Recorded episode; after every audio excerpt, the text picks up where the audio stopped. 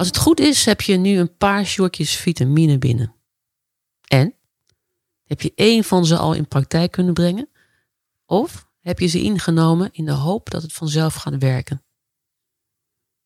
Helaas, het werkt net zoals je lichamelijke gezondheid. We kunnen pillen slikken die echt werken, maar om echt gezond te blijven, moeten we toch echt zelf aan de slag. Door een beetje gezond eten en bewegen. Nou, zo werkt het bij de Stoïcijnse vitamines ook. Het kan je een handje helpen op een andere manier naar dingen te kijken, maar het echte werk moet je toch echt zelf doen. Daarvoor moet je weten wat je moet doen en discipline uit de kast trekken. Want je weet zelf waarschijnlijk hoe moeilijk het is gewoontes te doorbreken. Meer gaan bewegen, stoppen met roken, drinken. Poeh, dat is niet altijd makkelijk geweest. Ik ben vaak in de verleiding geweest om weer te beginnen. In een onbewaakt moment is een glas lekkere wijn zo gevuld.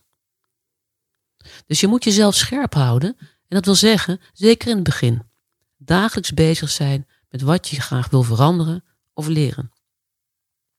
Nou, hier, hierover heeft Seneca, een van de Stoïcijnse filosofen, meer dan 2000 jaar geleden al een stukje geschreven. En vitamine 1 ging over het onderscheid maken waar je invloed op, kan, eh, op hebt en waar niet. En vanaf het moment dat je je deur uitstapt, vraag je dan steeds af: heb ik hier invloed op of niet? Heb je je trein gemist en moet je een half uur wachten? Stap je in je auto en sta je vervolgens in een ellenlange file? Trekt een klant zich terug naar veel vijven en zessen?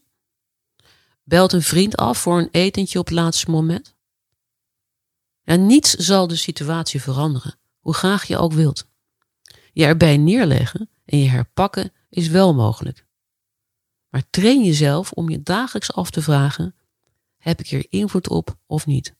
En zo nee, dan heb je een keuze.